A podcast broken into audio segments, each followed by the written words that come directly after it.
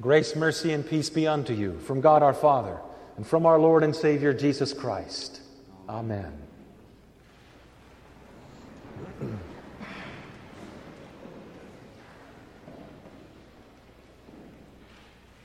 First of all, don't worry. The kickoff time for Minnesota and Dallas is at noon Eastern time, not noon Central time. So we'll be all right. Not that you guys would absolutely be thinking about that at this time. This is an unusual miracle indeed. And of all the miracles that Jesus did, healing palsied limbs and making them strong, bringing sight to blind eyes, and loosing the tongue of those who cannot speak, unstopping ears that are unable to hear, and raising the dead. Of all the miracles that Jesus did, this is probably the most frivolous of all the miracles when you think about it in comparison to raising people from the dead and bringing sight to the blind and so on. Frivolous in that all that was done was giving a wedding celebration more wine. And not just a few gallons, mind you, somewhere in the neighborhood of 150 to 180 gallons of wine. That's a lot of wine that feeds and drinks a lot of people. Hmm. And of all the Gospels, Matthew, Mark, Luke, and John, only John's Gospel records this and makes a note of all the Gospels. This was his first miracle. That's interesting. If you and I were to put our minds to it, we would think in terms of something big right out of the chute in order to make an impression upon everybody, raising someone from the dead. Now, that would have been a real good miracle at first, that first miracle out to the chute. Instead, Jesus chose this of all miracles. Now, it's interesting because all of us can understand the other miracles in many ways. Think about it our eyes have been opened and we can see Him as our Lord and Master and Savior. Our ears have been opened so that we can hear the voice of our shepherd calling us back to Him regularly. Our limbs have been strengthened and no longer palsied, enabling us to serve other people. And we know by faith that though we are dead, we shall be made alive upon our own death, being raised with Christ Jesus. All of that we have some common connection. But marriage, now there's a common connection. Because whether we are married or divorced, whether we are single or widowed or widower, all of us have experienced the joys of that union, whether it was ours or our parents, and the pains of that union, whether it was ours or our parents, or our siblings, or whomever.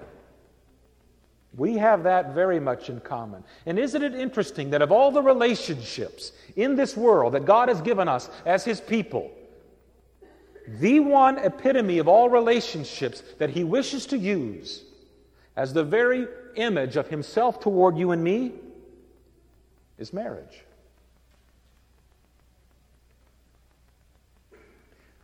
When he arrives at this marriage, he is invited by the family. There had to have been some sort of a close relationship between not only Jesus, but also mother of Jesus, Mary.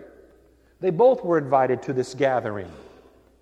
And by his attending that very day, a marriage, he solidifies and confirms that which the Father had already defined in paradise with Adam and Eve that marriage is to be a lifelong union between a man and a woman.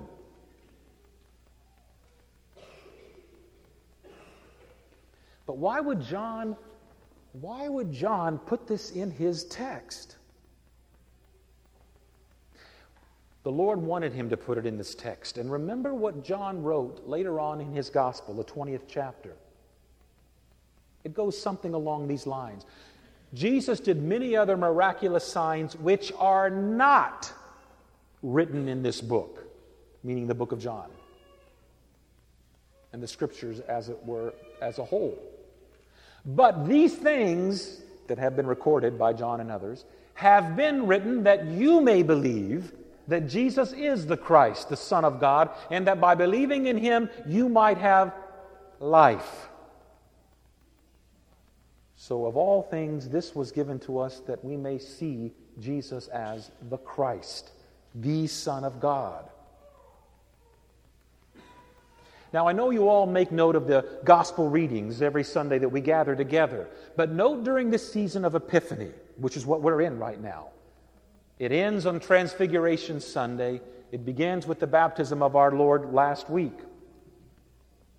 Every single Sunday between now and Transfiguration, there will be something in that gospel reading that shows forth Jesus as being both God and man, an epiphany, as it were.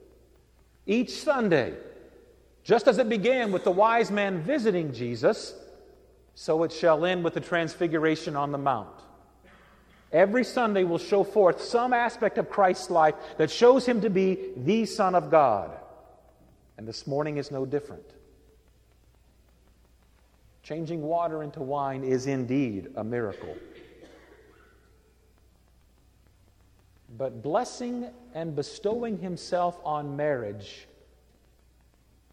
for that matter, blessing and bestowing himself on your and my marriage, there indeed is a miracle and a great miracle. He is the perfect husband. He always will stay with us when we are the most unlovable.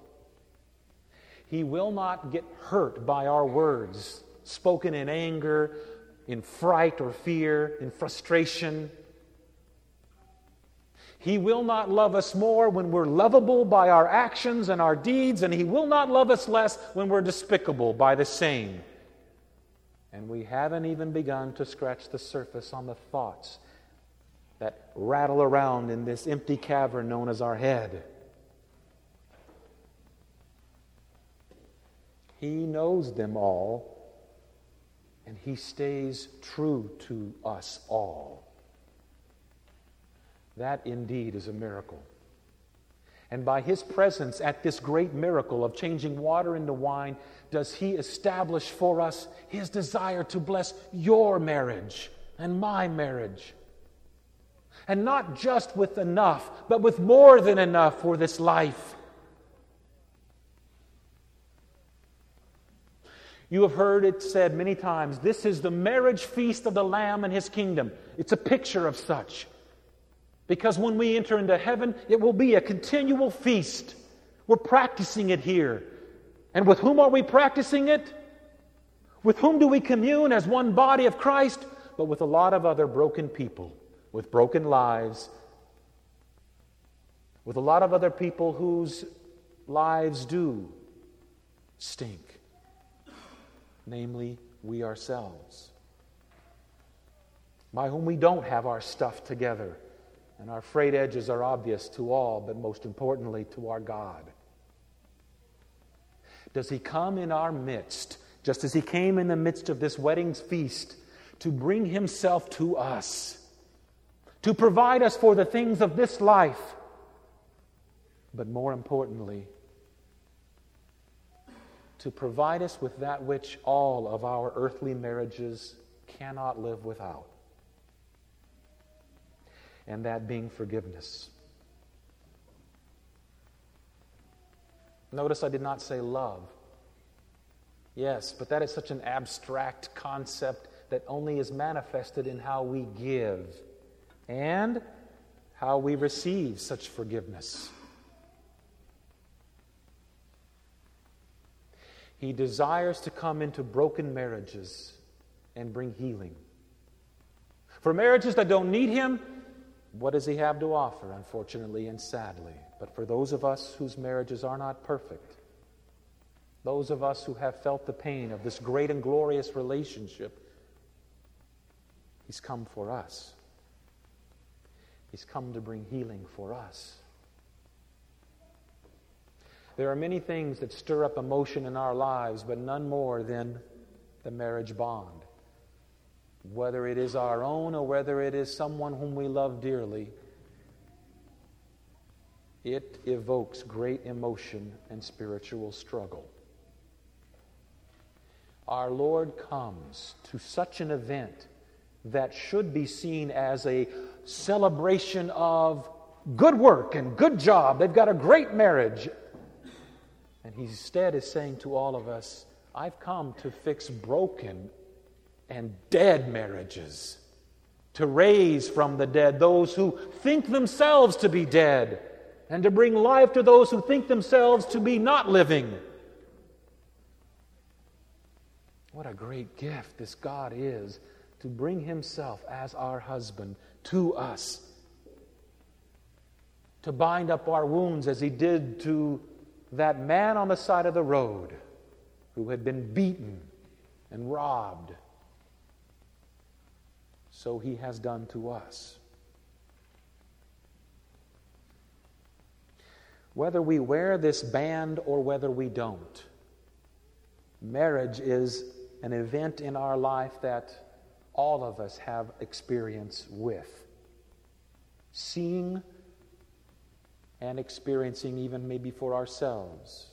But regardless, He is who comes with fresh, new wine to such marriages as yours and mine, and to such lives impacted and greatly affected by marriages.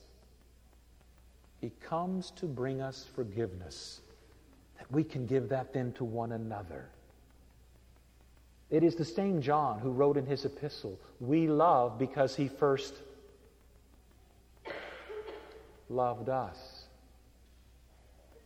It is meet and right and salutary that we forgive because he first forgave us.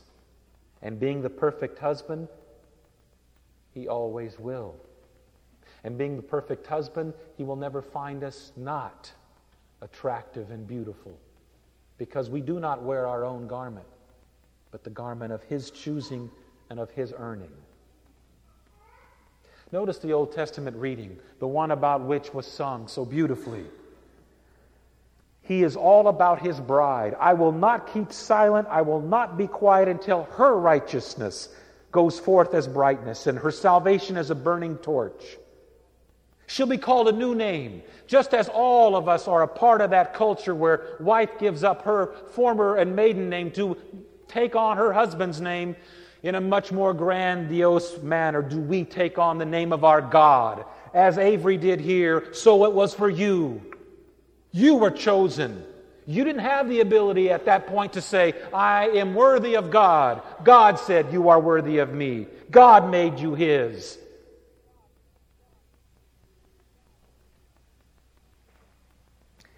He's crazy about you, your God, your husband, your Jesus. He says, As the bridegroom rejoices over the bride, so shall your God rejoice over you. It doesn't have to make sense to you. It doesn't have to be quantified for you and I to understand. It is the proclamation that we are to believe in and trust in, bank upon, and close our eyes in. This is what he brings to us today. The first of his miracles. And as was said, his glory manifested, and his disciples believed in him. Believe what God has said to you this day in your midst at your wedding feast that you may go forth forgiven and free. Forgiven and free. In His name, amen.